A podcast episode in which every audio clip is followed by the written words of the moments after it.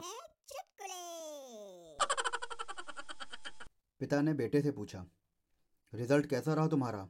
बेटा बोला, मास्टर साहब कह रहे थे कि एक साल और लग जाएगा तुम्हें इस क्लास में।